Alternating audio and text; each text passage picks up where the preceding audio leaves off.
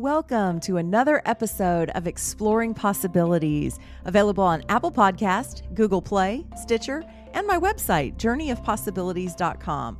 I'm your host, Sheryl Sitts, and every week we have what I consider to be some of the most interesting conversations on the planet about holistic spiritual living.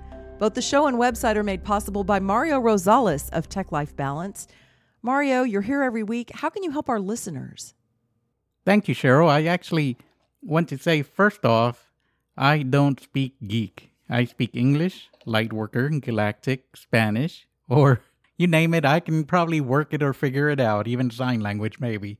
Anyway, the truth of the matter is, I can make it understandable for you. Technology seems to be very complicated for a lot of people, and I've been in it for a long time, and I can make it understandable. I don't try to sell you stuff that you don't need because that's not me what I am, I am the type of person that can give you the truth. The things that you don't need, we can say, no, we don't need that. Or I even have a, a listener one time that called me and we agreed that we weren't, uh, she wasn't ready for my services. So, what can I help you with? I can help you with websites, blogs, video, podcasts, social media. And yeah, even, that weird stuff, go ahead and give me a call and we can figure it out. Contact me at marrosales.net and I look forward to talking to you. Who are you? Why are you here? What wonders and opportunities await you beyond physical death? What happened millennia ago to create the damaged earth and fractured societies you see around you? Empowering, enlightening, internationally acclaimed, the Joseph Communications books offer answers to these questions. Spiritual, concise, contemporary, non denominational, the communications originate from Joseph a highly evolved discarnate spirit concerned for you and the future of the planet and its peoples. The words of Joseph and his soul group give you the power to bring light and change into your own life and the lives of others and to restore the earth. Available in paperback, ebook, and audiobook formats, the communications can be ordered today at www.thejosephcommunications.com and also from Amazon and other major booksellers. All proceeds are used for further publishing and advertising and to make the communications available worldwide. Today, we have a very special guest. Michael Tellinger is an author, explorer, scientist, and humanitarian who unveiled the vanished civilizations of southern Africa, the largest collection of stone ruins found anywhere on Earth today. This search for truth led to the launch of the Ubuntu Liberation Movement and a philosophy of contributionism. I'm looking forward to hearing more about all of this. You can learn more after our interview on the website at ubuntuplanet.org. Thanks for t- joining us today, Michael. Great to be speaking to you, Sheryl. Oh, it's so wonderful to have you. You've got such an exciting story to share. And how on earth did you come across this discovery that led to the inspiration that's unfolding now for you? Well, it's I guess it happened more or less at the same time, you know. I've been fascinated by the origins of humankind since since a, a young child and fascinated by UFOs and aliens and all the stuff that nobody wanted to talk about. right. Um, and um, while I was writing Slave Species of God in 2004, 2005, I stumbled upon the fact that you know, in ancient times money did not exist. And that was a big shock to the system, uh, trying to figure out how the world would live and survive without money.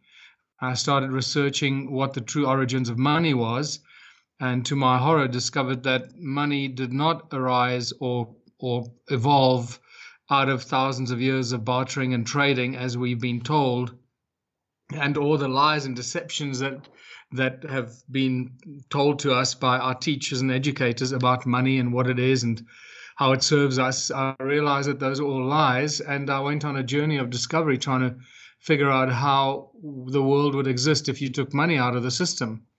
And uh, so while I was writing Slave Species of God, exploring the origins of humankind, discovering the vanished civilizations in southern Africa, this the background noise was all about thinking about what the world would be like if money did not exist. And you know, it took several months for me to start really crossing the first few hurdles and uh, realizing that the moment we remove money from the system, things actually get a lot easier and simpler, and we get a lot further a lot quicker because we suddenly have no hurdles to progress.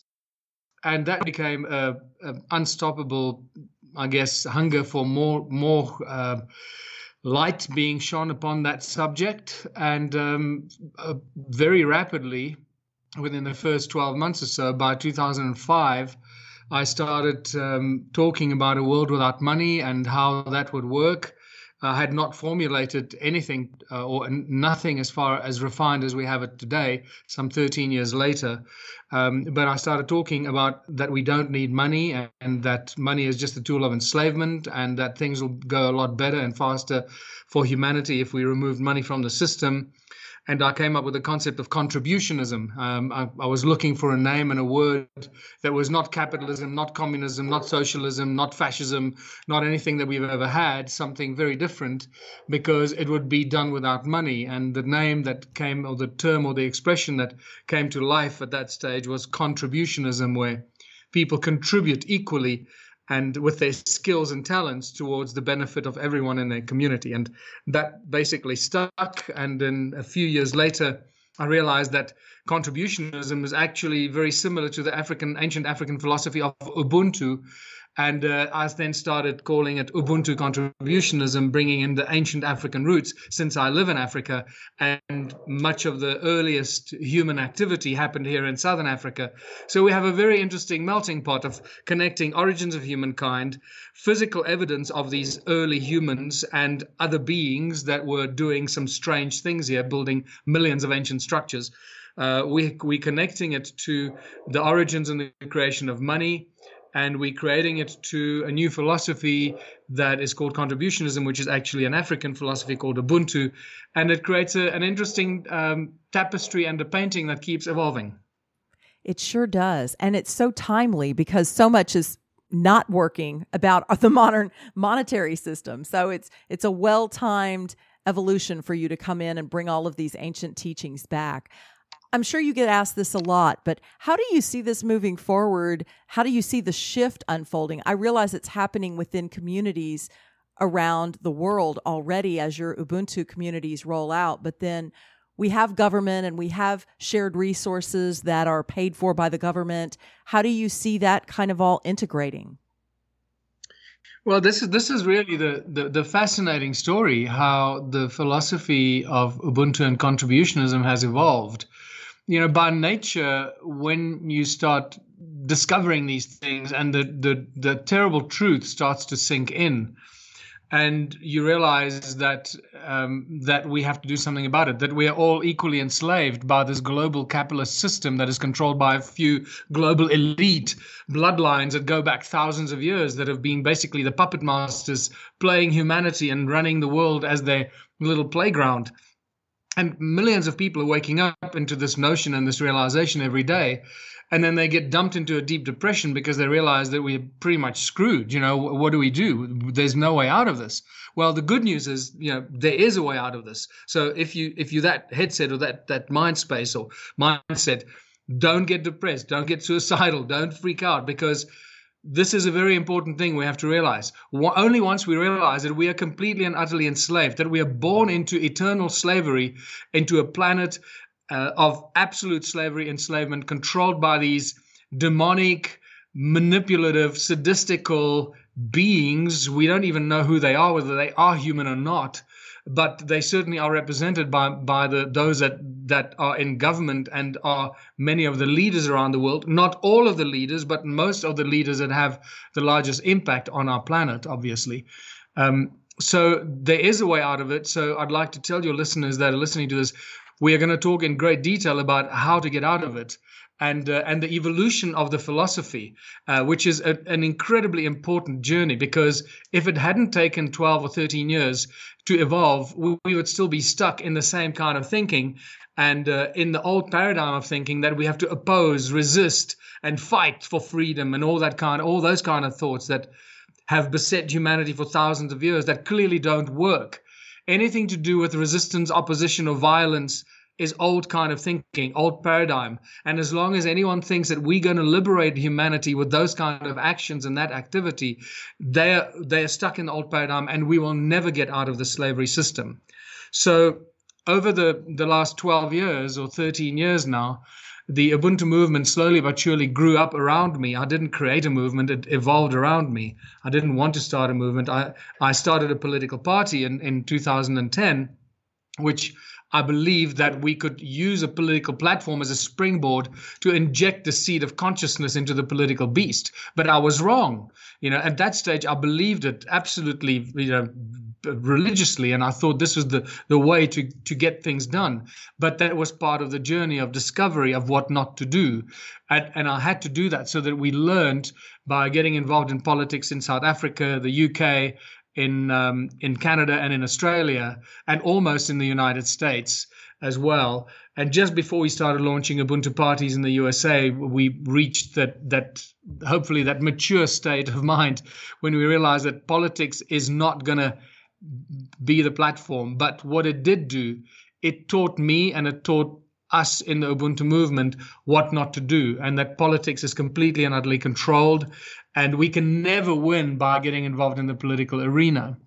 And uh, and so just to go back to the, the initial, I'm, I'm digressing quite a bit here, but your, your question was, you know, how, how do I actually forgot what your question was, but I know what the answer was that I was going to give you, and that is that by nature of of um, of uh, what this is, trying to remove money from the system so that money can no longer be the tool of enslavement. We have to use money and uh, the tools of enslavement to liberate us from the same slavery.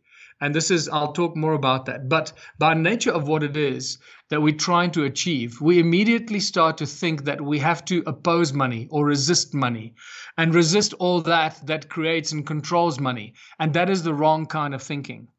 And that, unfortunately, uh, or fortunately, because it has now taught us, it's taken 12 years and at great cost and you know, stress, blood and tears, blood, sweat and tears. Mm-hmm. Uh, but it's it's brought us to a point where we now very clearly of what we should do and should not be doing, and uh, and this is very exciting. Um, this led us to the strategy of one small town can change the world, uh, in which we no longer participate in in any opposition, violence, or conflict, but we use the tools of enslavement and the current structures. We use all the energies and all the money and all the systems and the greed of capitalism and the control structures of corporate, uh, the, the corporations that enslave us and the pyramid structures that create separation and compartmentalization of knowledge and information and and so forth. Uh, we we use all these structures in our favor and uh, instead of opposing it like martial arts we take that energy that comes at us and we use it. We ride that energetic wave and we bend it around and use that energy for the benefit of our communities. And and uh, i've said enough now but um, so our, our intention is not to oppose not to try and change the world without money because that's not going to work. Uh, not to create intentional communities. Intentional communities have failed us left, right, and center. In fact, they cause incredible harm to people. They make people lose their properties. They turn friends into enemies. The moment people try and start intentional communities, 99% of intentional communities end up in tears and devastation. Very few end up success stories, and very, in fact, not very few, none of the existing um, intentional communities, whether it's Damanhur, whether it's um, the the the Scottish one, whether it's Esalen, whether it's all the different ones, all the kibbutzes in Israel. None of these intentional communities have had any impact whatsoever on changing the world. So clearly, that is not the way to go. And uh, and a little bit down the road, I'll talk talk to you more about why the one small town strategy is so powerful, is so incredibly um, unshakable. And the longer people work on it, the more it evolves and becomes stronger and becomes unshakable because it uses the people of the community. It uses the existing structures, the political structures, the, the mayoral and the, the council, town council structures. It uses the existing systems to create a united community that creates abundance and prosperity for themselves. I don't even know which direction to go in next. There's so much packed in here and it's fabulous. When you were talking at one point about how we're not going to fight it anymore, I kind of had the image of the monster that eats itself. It's like instead of fighting it, we're using the existing energy to show the fallacies of it and to morph it into something else. Was that the right energy, the right image for uh, me? Absolutely that's exactly the image and and and you know again because so so the ubuntu movement became very popular very quickly and unfortunately it consumed me and and and it and in many ways you know was very devastating to me personally emotionally in my relationships financially in many ways because it just it just sucked me into it and really just hijacked my life in many ways. Mm-hmm. Uh, but we've now learned what not to do. We've learned where to put our energy and our focus and it's exactly that. Because the first the first 10 years of the ubuntu movement was literally dealing with people that were very conscious very spiritually connected um, you know, I often call them spiritual hippies, not because I'm being derogatory, but because that's that's really what we are. We we're these loving, beautiful human beings that can't see any, can't imagine any harm to anyone. We believe that love and peace will change the world, but unfortunately, that's not going to do the job. That's just a part of it. It's a very important aspect of it, but action and the right kind of action needs to be combined with the meditation, with the intentions, with the prayers, with the reaching out, with the supporting of communities, with the working together, etc., etc.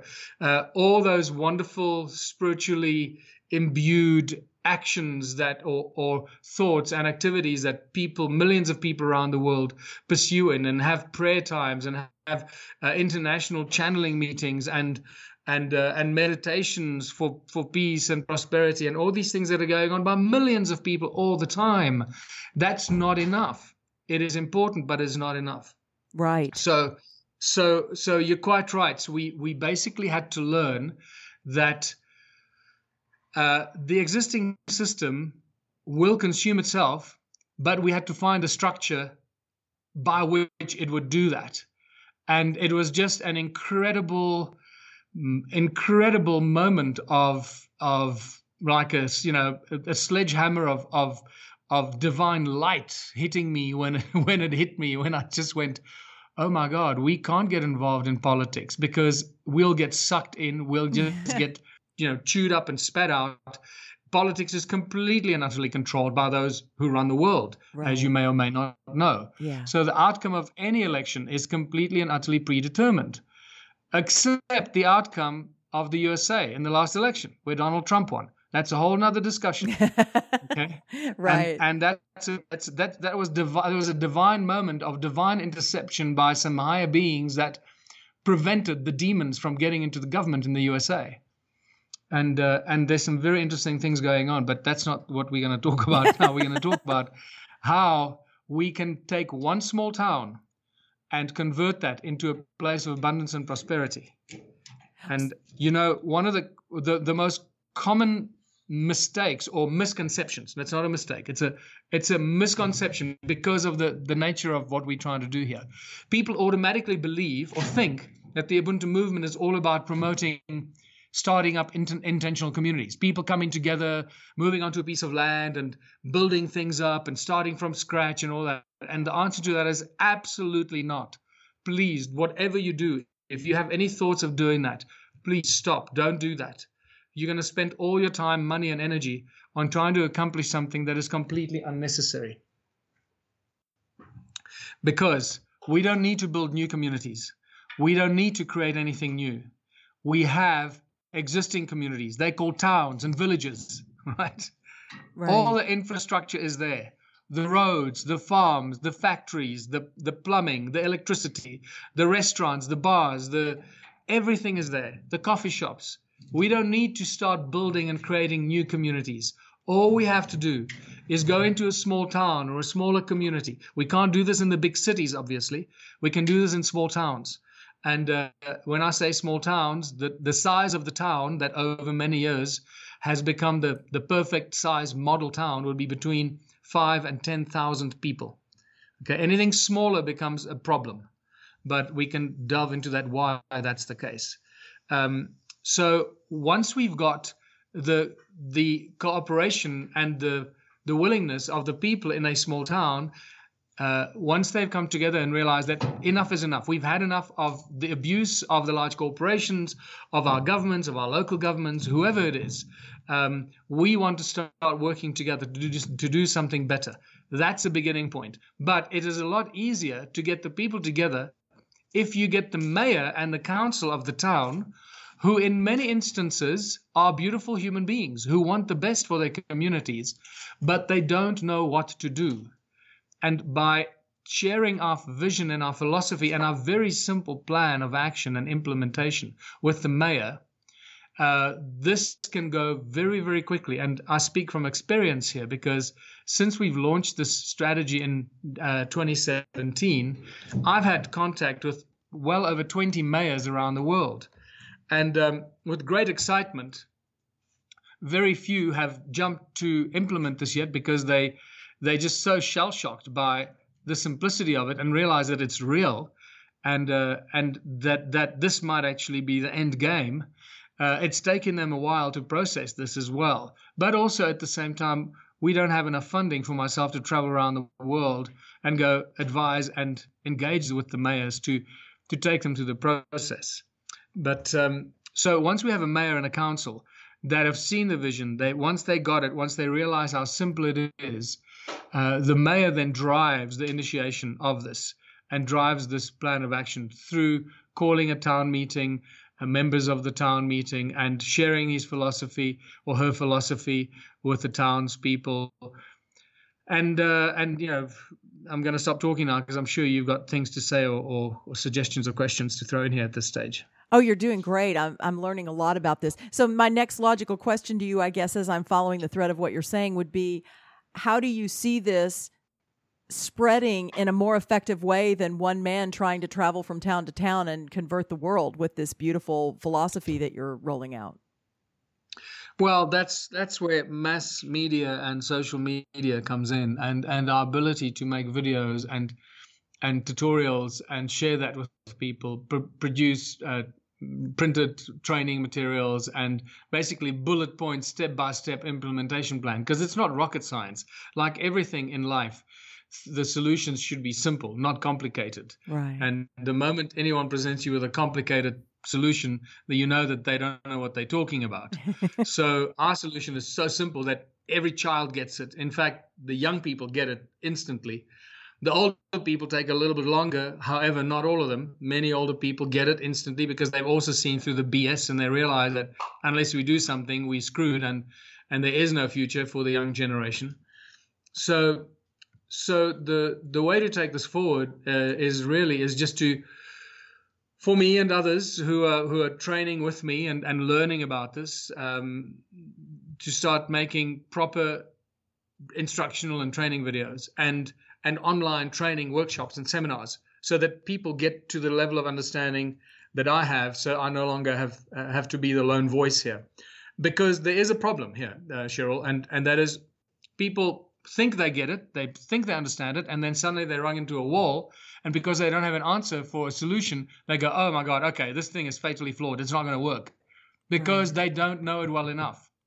And if they don't have a solution for a problem doesn't mean it's the end it means that they've actually realized that they that the, they don't have to have the solutions that the solutions actually come from the people themselves not from some dictator or one authority or the president or the prime minister or the mayor or the sheriff or a teacher. The solutions will actually come from the people within the town that are guided and supported by a a, a mayor and a council that is there of the people for the people which we've not had for a long, long time. Well, you know, some of us claim to have that. yes. Yeah, that's another conversation, as you said. So, what do you feel like is the biggest challenge that you're facing in rolling this out? Do you have some facilitators already that are speaking on your behalf and taking this forward? Do you need a bigger team? At, at all of the above. Uh, unfortunately, many um, people have run off. They get so excited about this, and you know, I can understand why people find us and um, and they get excited about the Ubuntu movement and they and they you know they, they run off and talk to their mayor and say, "Wow, you're going to implement this Ubuntu."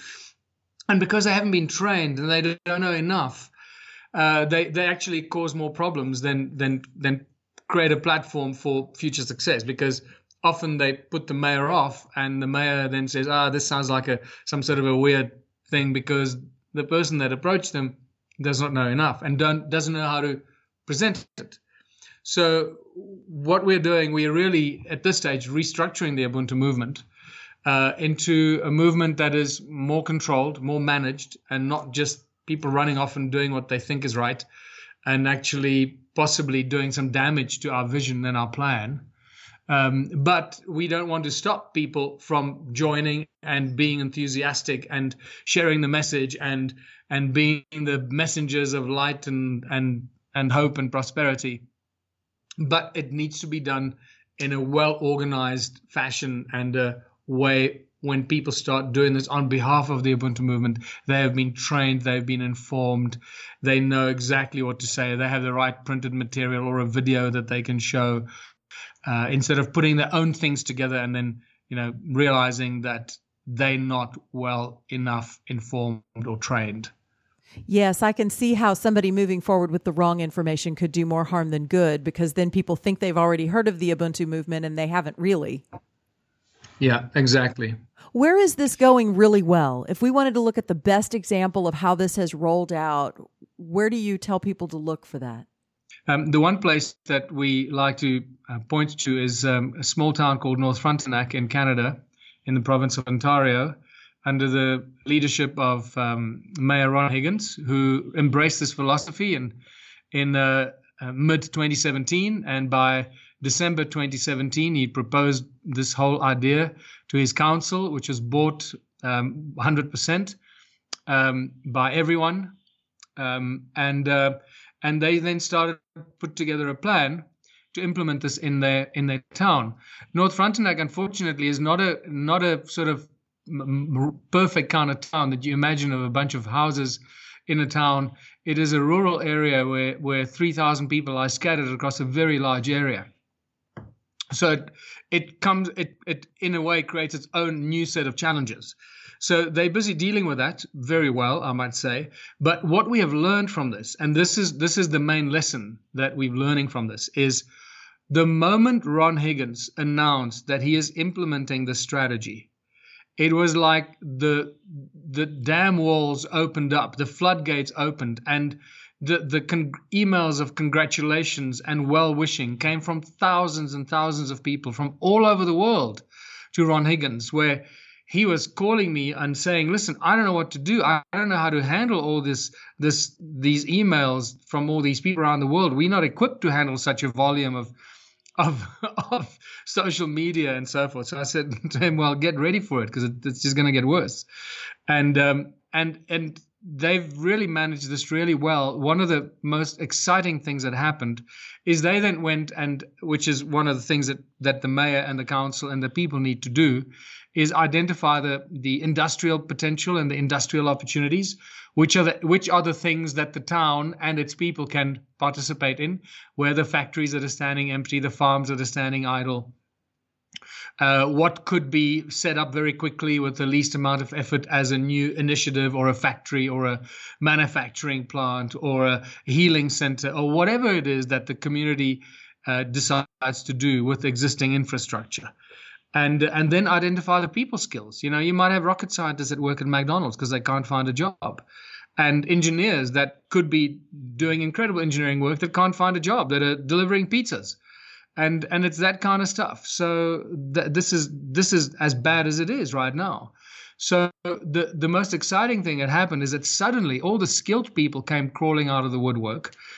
Uh, they started putting together a, a, a, very exciting lineup of or list of of activities and community projects. Now we've got to qualify that the community projects are not you know a bunch of hippies getting together and deciding to grow food or something like that one would think of it like that we're talking about a community project in this instance is a well planned well um, uh, well uh, constructed and well implemented and well funded business that has got a plan of action and that has got a, a, a master craftsman and a project manager and a and so forth. So, so the, when I talk about a community project, I'm talking about a business that is run and managed by a, a, by a group of specialists that understand that business, and it belongs to the whole community, to all the people of the community who participate in managing and running these projects. So, in essence, what we do, Sheryl, is we use all the structures of capitalism that work to keep order and success and productivity and results. We use all those structures. We don't oppose those. We don't break those down. We use all that. The only thing we change is we change competition into cooperation and collaboration. That is the key fundamental thing that needs to change. The moment we get the people of our town to cooperate, collaborate instead of compete, the investors come flowing in. They start queuing up. And that became the most exciting thing that we saw in North Frontenac when the investors started to call Mayor Ron Higgins to say, I've heard about what you're doing. I want to invest in your town. Now, how many mayors do you know in the world that have investors queuing up to invest in their small town? That's pretty impressive. I'm, Very few. I think there's a question that I at least comes up. Mario and I both have this question, so I think I have to assume that our listeners will as well around the piece of like on one side how are those who are well trained and engineers and so on what is their compensation? And the other side of the coin what about those that are lazier that don't have as much to contribute or are disabled and can't contribute? How does contributionism work with those same things that have become issues in other systems? All right so you've asked about uh, 20 questions in one statement uh, it's really important. Uh, I urge all the people to please get one of my, um, go online to YouTube and just search for Ubuntu Workshop and watch one of the five hour long workshops or three hour long workshops on this so that you really get to understand this and really resonate with this because it is so simple that the questions that you ask are just completely and utterly drowning in capitalist thinking. Okay. But there's right. nothing wrong with it because that's unfortunately how we've been brought That's our world, right? exactly. So everybody, that's one of the what I call 13 most frequent frequently asked questions. Um, and everybody asks exactly these same questions, same questions. And uh, so you've got to first take a few steps back and and and realize the structure of this. So first of all, nobody is forced to participate in the one small town projects or strategy. Okay, you have a choice to carry on with your life, carry on with your job, do what you want, etc the idea is that we identify a number of businesses, whether it's a bakery, growing food, a fishery, uh, whether it's building furniture, forestry, um, whether it's a, a health a laboratory that manufactures health products and you know organic toothpaste and whatever. These are the factories and things that we're going to set up in our town. The first thing that we do in the town is we bring in our own source of electricity. So it's really important to grasp this. So the first thing the mayor does, like Ron Higgins did, is find a way to circumvent the national grid provider, national grid electricity provider, and find a way to provide the, the town's own supply of electricity. We have our own electricity partners that will come and create and install our own energy device, whether it's a small town or a much larger town. We can provide an, any amount of electricity from one megawatt to 100 megawatts. Uh, I'm not going to go into the detail of this because I know the moment I say, said this, your brain is probably uh, firing and, and on all cylinders. You want to know more about this device? Please let's not go down that route. Let me j- just accept that we have a device, we have the technology. It is nothing like anyone has ever seen. It works. It's not a figment of my imagination. It's an existing model. Uh, and we have our partner that will come and install this. Now, once we have our own supply of electricity, if you have a town of 10,000 people and every person pays $100 a month for electricity, suddenly you've got a town that's earning a million dollars a month in income for electricity. But Brilliant. that money is not being paid by the town council to the national grid provider. That money stays in our community. Mm-hmm. Can you see how that very instantly changes the dynamic everything. of our small town. Yes, everything. Yes. it changes everything. Right. Now, a portion of that will go to our electricity partner because we need to pay them off. It's not they're not going to install it for free for us. They still have costs and expenses, so we're going to pay them for it. But it is our device, so whatever is left from our own contribution towards electricity, that's money that is now spent on uplifting and upgrading our town, Fi- fixing the factories, buying the farm products and implements, getting the farmers, uh, fixing whatever we need to fix, and and coming together as a community, as our as our council, a representative council that's that's chosen by the people, and uh, and and identifying the projects and businesses that we now want to launch with this funding that we have. And if it's not our own funding that we have from our electricity that we now retaining for ourselves, there are other investors that will come and will want to invest. Why would they want to invest? Because suddenly an investor that comes to invest into the bakery of our town, for example, there's not going to be 20 bakery, bakeries competing against each other. We're going to have one bakery. It belongs to all the people in the community. So, whatever profits come from that bakery will be divided between the investors, which may be the people of the town themselves, or an outside investor. One third goes to the investors, one third goes to the council and the community, the, the council to, to pay the council's cost and to constantly upgrade and maintain our town. And one third is distributed between all the people that contribute towards one of the community projects. Now, how do the people contribute? Very simple. Everybody is asked to contribute three hours a week. So nobody has to leave their job. Nobody has to give anything up and start a whole new life and you know, okay, we're going to now give all this up and we're going to try something new. It, there's never, there is no transitional phase. The transitional phase is that people making a decision to say, wow, I can find three hours a week, and then signing up. And there's technology that we, we're also developing and existing technology that we could probably use already that that can work as a phone app or other online system where people with specific skills will then be called to perform certain functions for three hours a week in their town and their community. And once you've contributed your three hours a week, you can then have access to whatever it is that we do. One of the first things you do is get free electricity. So, as we start this process, and only a fraction of the people, let's say only 20% of the people participate in the community projects. 80% of the people are still paying electricity. So the town is actually starting to make money for itself. You see? I'm eh, oh yeah, you should see. I'm sure you're used to the look that Mario and I have on our faces. I'm sure everybody listening has got the same look if they haven't heard of this before. This is an incredible design. It, it is just so because it's so simple. It's so organic. Yes. So now let's let's let's let's extrapolate this. So that, let's just so let's finish the story about the bakery. So now we have a bakery that uh, one investor comes and says, "Okay, I'll invest a million dollars into a bakery. Wow, what what have I got to lose? I've got everyone on my side. I've got a free labor force.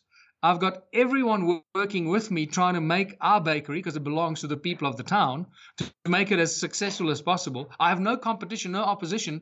I have nothing to lose. And you can you understand by now that people with money in the world right now are panicking. They don't know where to invest their money. because you can put your millions of you know millions of dollars you can basically lose in a few minutes if you invest it in the wrong bloody place. Mm-hmm. Suddenly, the investors are seeing this one small town as an incredible opportunity to invest their money because of all what I've just mentioned. Everyone is on your side. They are your partners. They're your laborers, they're your free labor. So the basically when I say free labor, I mean all the people that choose to contribute three hours a week. You still need to fund the business. If we're launching a cheese factory, we need the machines, we need a cheesemaker, we need the technology and the know-how. So we have to pay those people salaries to come and work. So the salaries will come from the investors or the profits of that business. And then uh, and then the rest of the profits, one third of the profits, will then go and be distributed to the rest of the community that contributes three hours a week.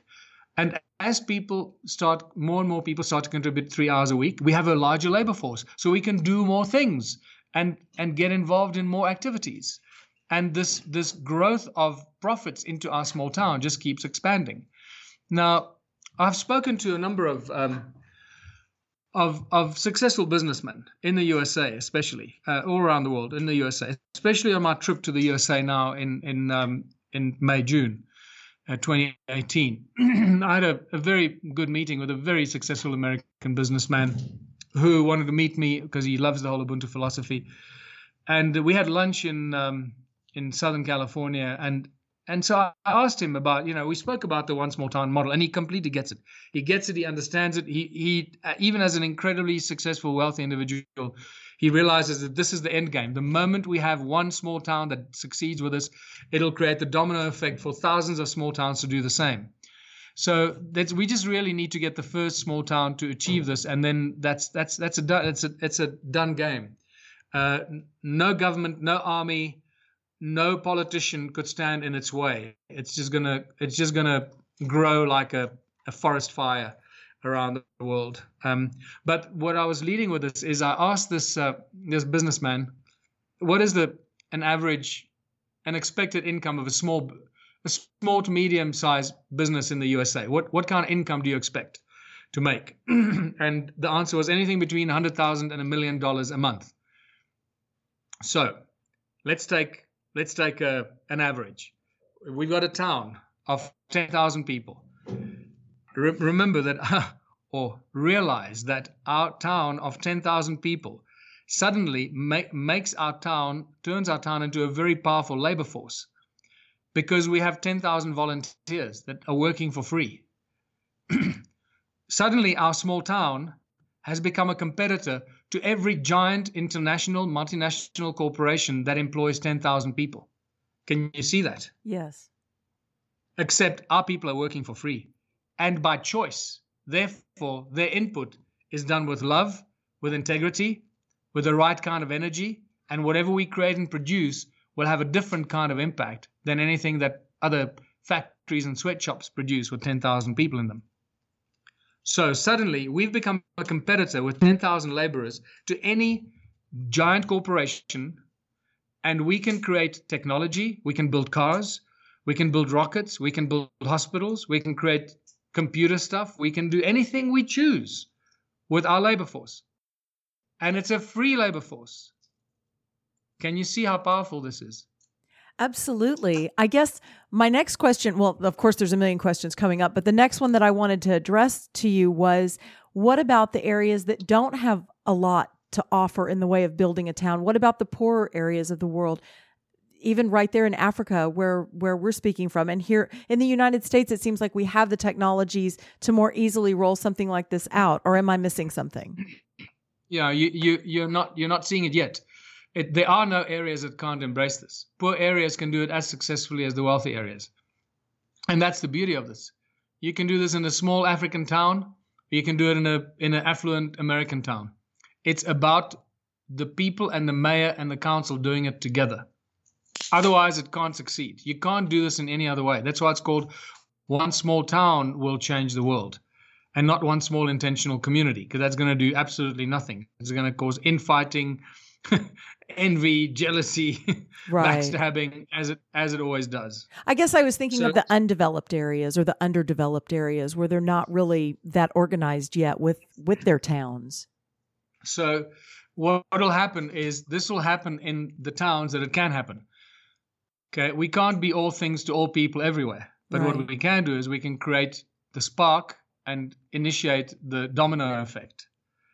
And as this domino effect grows exponentially and yes. in a quantum way, not not in a linear it's not going to grow linear in a linear fashion. It's going to grow exponentially.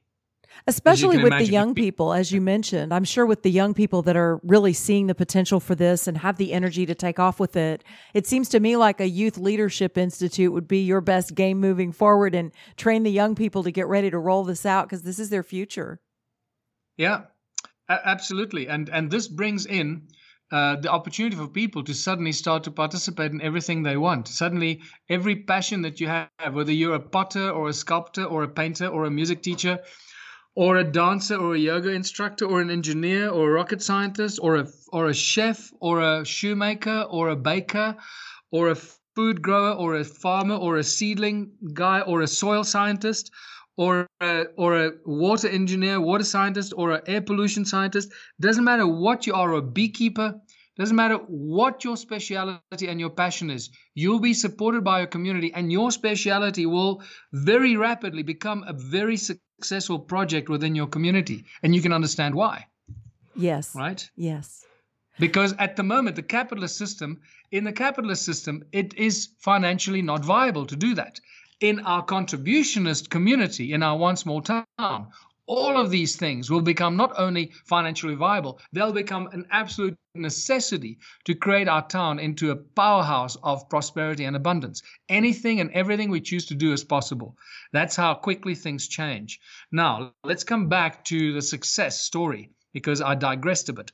So, if we assume that that a, a small to medium sized business in our community of 10,000 people with a labor force of 10,000 people is now going to produce huge amounts of food. And you can just imagine when we start growing food and all the byproducts and the packaging and the processing and the canning and nothing will go to waste you know absolutely nothing will go to waste. And the distribution and etc all of this is taken care of by our labor force. And we have our own electricity supply so we never have to worry about not having enough money to pay some central electricity provider. It's going to cut us off because we haven't paid our electricity bill because the electricity belongs to us. So imagine if you have 100 small businesses small to medium sized businesses in our town and every business turns over half a million dollars a month, which it should uh, for small to medium business. Okay, let's let's make the numbers easier. Let's make it a let's make it a, a, a know, a million dollars a month. You can you can also always downscale it. It's just easier to work with ones and zeros. So if we have a if if, if our small business, small to medium sized businesses are making a million dollars a month, and uh, we have a hundred businesses, we're making a hundred million dollars a month in our small town turnover. I mean, it's it's insane. Even yeah. even if it's half of that, it's fifty million dollars a month. Even if it's a quarter of that, it's $25 million a month. Which small town anywhere on earth do you know that makes for its people $25 million a month? Nowhere. It does not exist. So now you can start seeing how this will attract the investors, how the people will be lured towards this, how when the mayor announces this and says, if you are basically the mayor needs to drive this, right? The mayor becomes the, the face and the promoter of this philosophy of the one small town strategy and the implementation. The mayor, with the support of the people, announces it using social media, has a channel that goes out once a week, giving the people of the world the good news. And this will probably be the only channel on YouTube or whatever social media network that'll actually give people good and positive and exciting news every week. And and uh, and giving telling the people what we're doing that this week we we did this and we we re-engineered this and we we've done we've created a new bakery and we've we're growing so much food and we've got so much wool from the sheep and and you know we, we've designed a new we've reverse engineered the GMO Monsanto corn seeds that we now have seeds that that that grow even better and so forth and so forth so the good news that the mayor goes out every week and gives the people the good news and at the same time time invites the inventors the scientists the healers and says if you can cure cancer if you can create free energy or levitation if you have any new materials that you can design if you're a material scientist if you're an engineer or a painter or a teacher, and if you want to come and express your talents, come to our town. We will give you whatever you need and the research laboratories you need so that we can put your talent to use to the to your best possible um, levels. You can imagine what will happen. God, what an exciting vision! This this is just fascinating, and it's it's rooted in actual planning and and as coming full circle back to the beginning as you said it uses all the existing systems in a brand new way that actually everyone benefits from yes so so what what we're doing in in a sense we're turning our town instead of fighting money and and opposing the systems and this and the banks and all that we're actually taking all that and we're turning our town into the most incredible success story of capitalism our town will be so wealthy. We'll have so much money in our little town, and that, that we won't know what to do with it. Keeping in mind, again, if, if you may have forgotten in this discussion, that once we start growing food and creating supercomputers and creating healthcare for ourselves, all of these things become free to the people of our community. Right? So we if you live in our in our small town, you'll have zero cost a month. You won't have to pay for anything for food, for electricity, for clothing, for technology, for healthcare, nothing. As long as you contribute your three hours a week.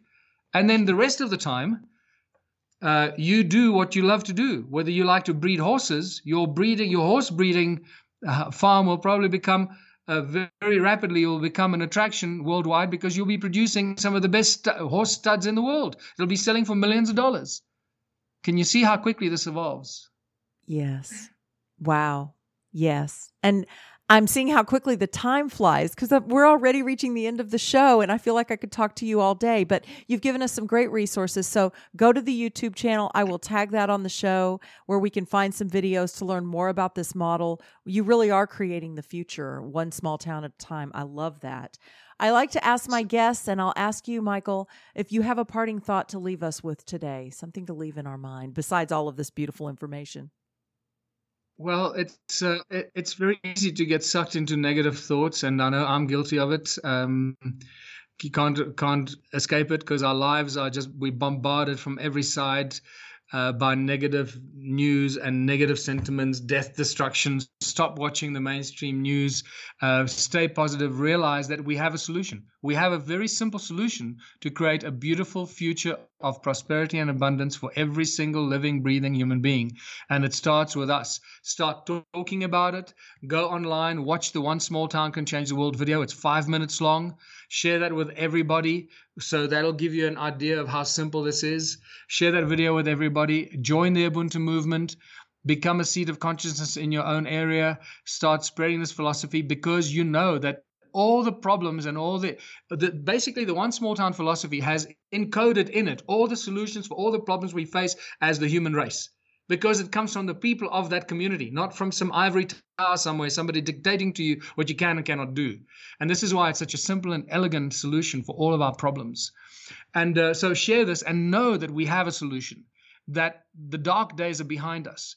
Don't get sucked into negative thinking. If you do, turn it around as quickly as you can and and just constantly be the messenger of hope and prosperity and the good news that there is a bright light at the end of this this human misery that we're coming out of and uh, and it's called one small town will change the world Michael Tellinger, the website again is ubuntuplanet.org.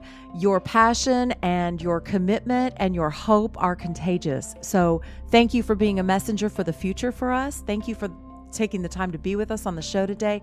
Next week, we're actually going to visit with Kansas State Coordinator for the Ubuntu and manager of the Kansas City community and learn how it's rolling out on a local level for them.